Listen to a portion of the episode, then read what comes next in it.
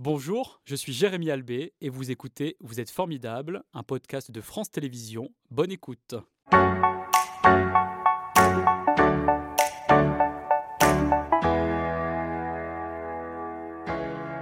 Bonjour Claude, merci d'être avec nous ce matin dans Vous êtes euh, formidable.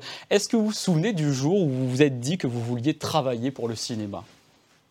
Je crois que c'était un souvenir d'enfance, en fait. C'était des choses qui étaient avec avec une envie de raconter des histoires. Et je pense que c'était aussi lié à des images et cette envie aussi de, ben voilà, de, de, de rêver. Lié à des images, c'est-à-dire que le 7e art représentait déjà quelque chose de particulier pour vous? Je crois que j'y suis pas arrivé avec une grosse cinéphilie et que c'était plutôt une envie de, aussi de bricoler.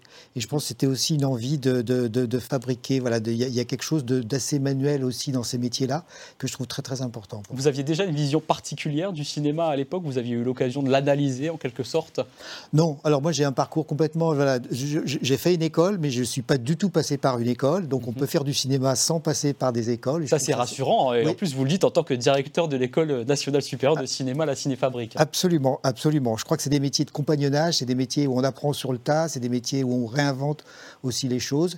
Et pour moi, ça a été plutôt un, parcours d'autodidacte. Mhm. Quelle vision aujourd'hui vous avez après votre longue carrière euh, du cinéma euh, on va dire français et, même international, parce que c'est assez différent selon les pays. Hein. Je trouve que pour les jeunes générations là, qui arrivent dans le cinéma, c'est une époque formidable parce qu'elle est historique. Il y a l'arrivée des plateformes, il y a, voilà, il y il y a, on change d'air. On était sur un cinéma qui se consommait et qui se voyait beaucoup en salle de cinéma. Mmh, mmh. Aujourd'hui, c'est les tablettes, c'est des choses comme ça. Je pense qu'il faut euh, maintenir la salle de cinéma au centre, mais aussi euh, se dire qu'il y a plein de choses qu'on peut revoir, qu'on peut. Euh, voilà.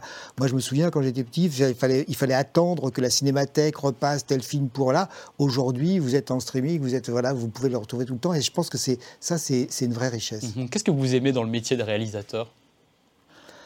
Euh, moi, je pense que ce que j'aime, c'est euh, comment euh, faire donner une espèce de partition à des actrices et des acteurs pour qu'ils amènent quelque chose qui était de l'ordre de l'imprévu, mhm. qui était quelque chose qui surgit et qui n'était pas quelque chose de programmatique.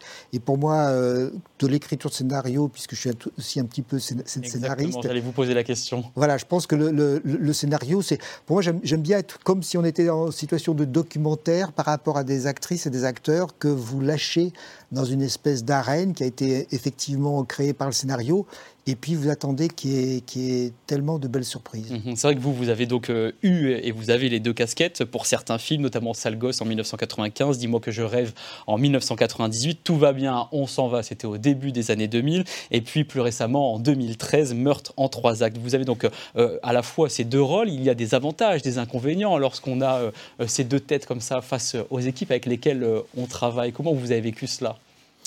C'est un système très français, c'est-à-dire que la notion d'auteur-réalisateur, ça a été vraiment porté par la nouvelle vague. Mhm. Et pour moi, c'est aussi une manière de, je dirais que si vous ne faites que filmer le scénario, c'est un peu euh, très ennuyeux.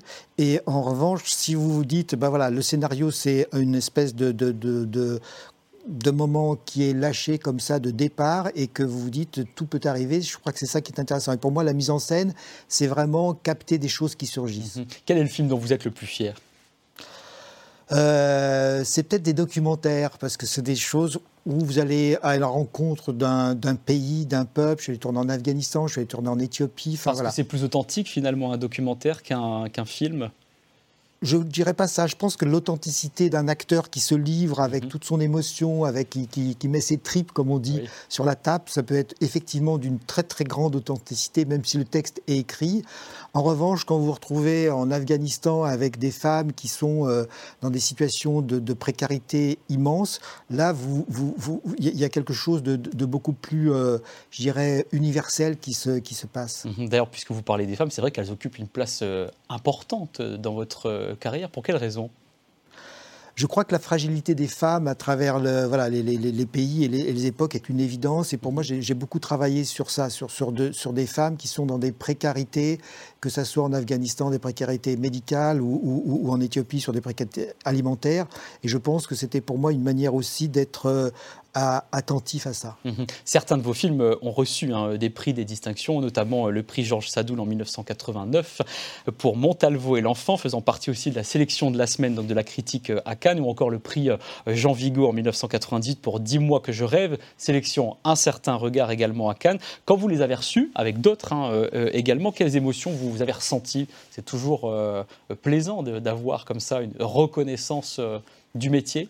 Je crois que c'est plaisant, c'est aussi quelque chose où vous vous dites euh, comment euh, cette, notion d'essayer de, faire mieux, c'est-à-dire de, de, se mhm. projeter aussi sur quelque chose. Voilà, il y, a une reconnaissance de la profession, d'un jury, etc.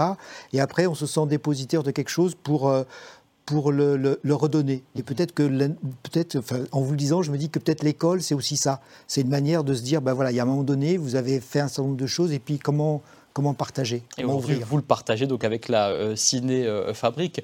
Pourquoi vous avez voulu fonder euh, cette école Pour transmettre tout ce que vous, vous avez appris?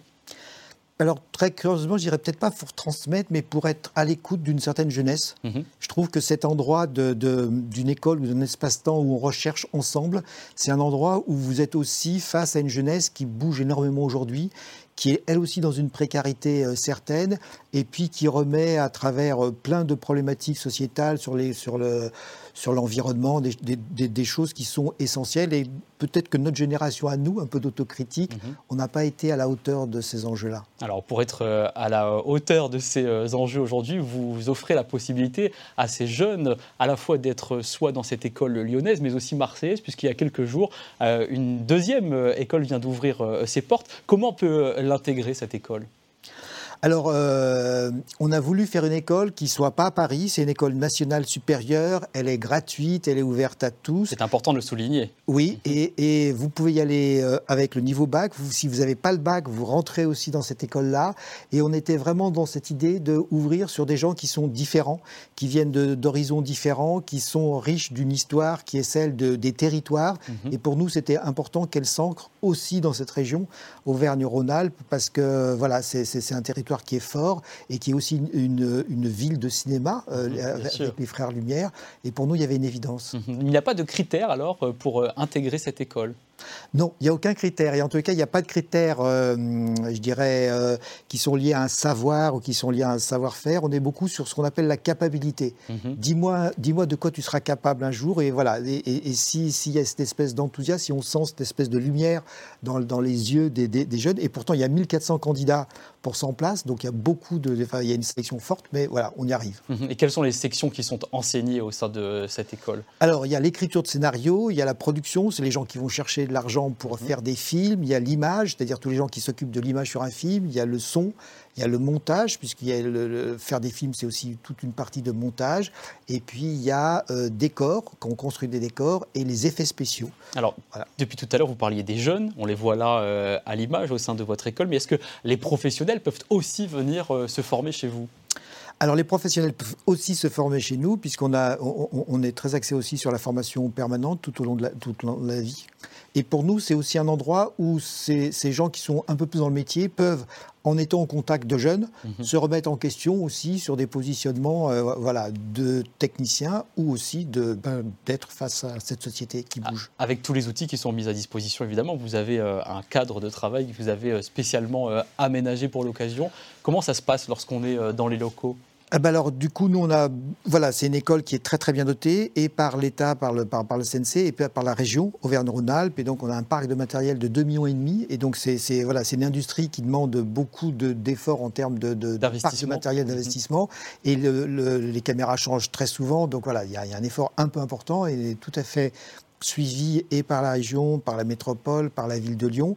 Donc euh, c'est un endroit où effectivement les élèves peuvent avoir avec euh, travailler sur l'équipement professionnel qu'ils retrouveront en sortant de l'école. Et avec des enseignants aussi de grande qualité. Quels sont les profils euh, d'enseignants que vous recrutez? Eh ben alors, euh, donc, on est très attaché au Palme d'Or. Non, c'est une blague. C'est-à-dire qu'on a eu, euh, bon, les frères Dardenne, on a eu, euh, voilà, des, des, gens qui, effectivement, c'est, il n'y a pas de professeurs attachés à l'école. On a, ce ne sont que des intervenants extérieurs, des, des ce qu'on appelle des chefs de poste, des cinéastes, voilà. Et ça permet aussi de, de rentrer dans une famille. Et pour nous, c'est important. D'accord. Les promotions que vous avez déjà reçues depuis la création de cette école ont ensuite déjà fait leur petit bout de chemin. Vous avez des profils, des personnalités personnalités en tête qui vous ont marqué?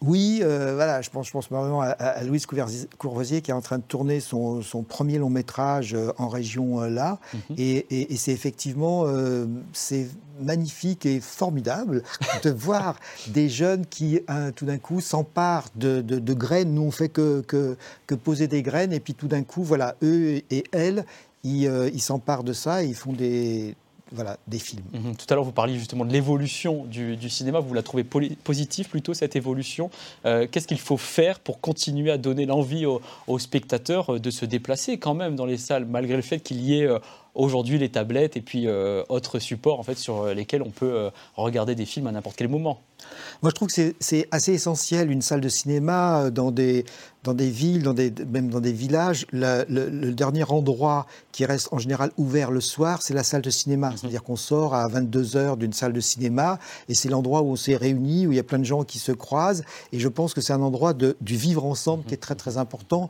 y compris dans les territoires. Et on est un, des rares pays euh, au monde à autant un maillage d'un territoire aussi fort en termes de culture et donc de cinéma. C'était Vous êtes formidable, un podcast de France Télévisions. S'il vous a plu, n'hésitez pas à vous abonner. Vous pouvez également retrouver les replays de l'émission en vidéo sur France.tv.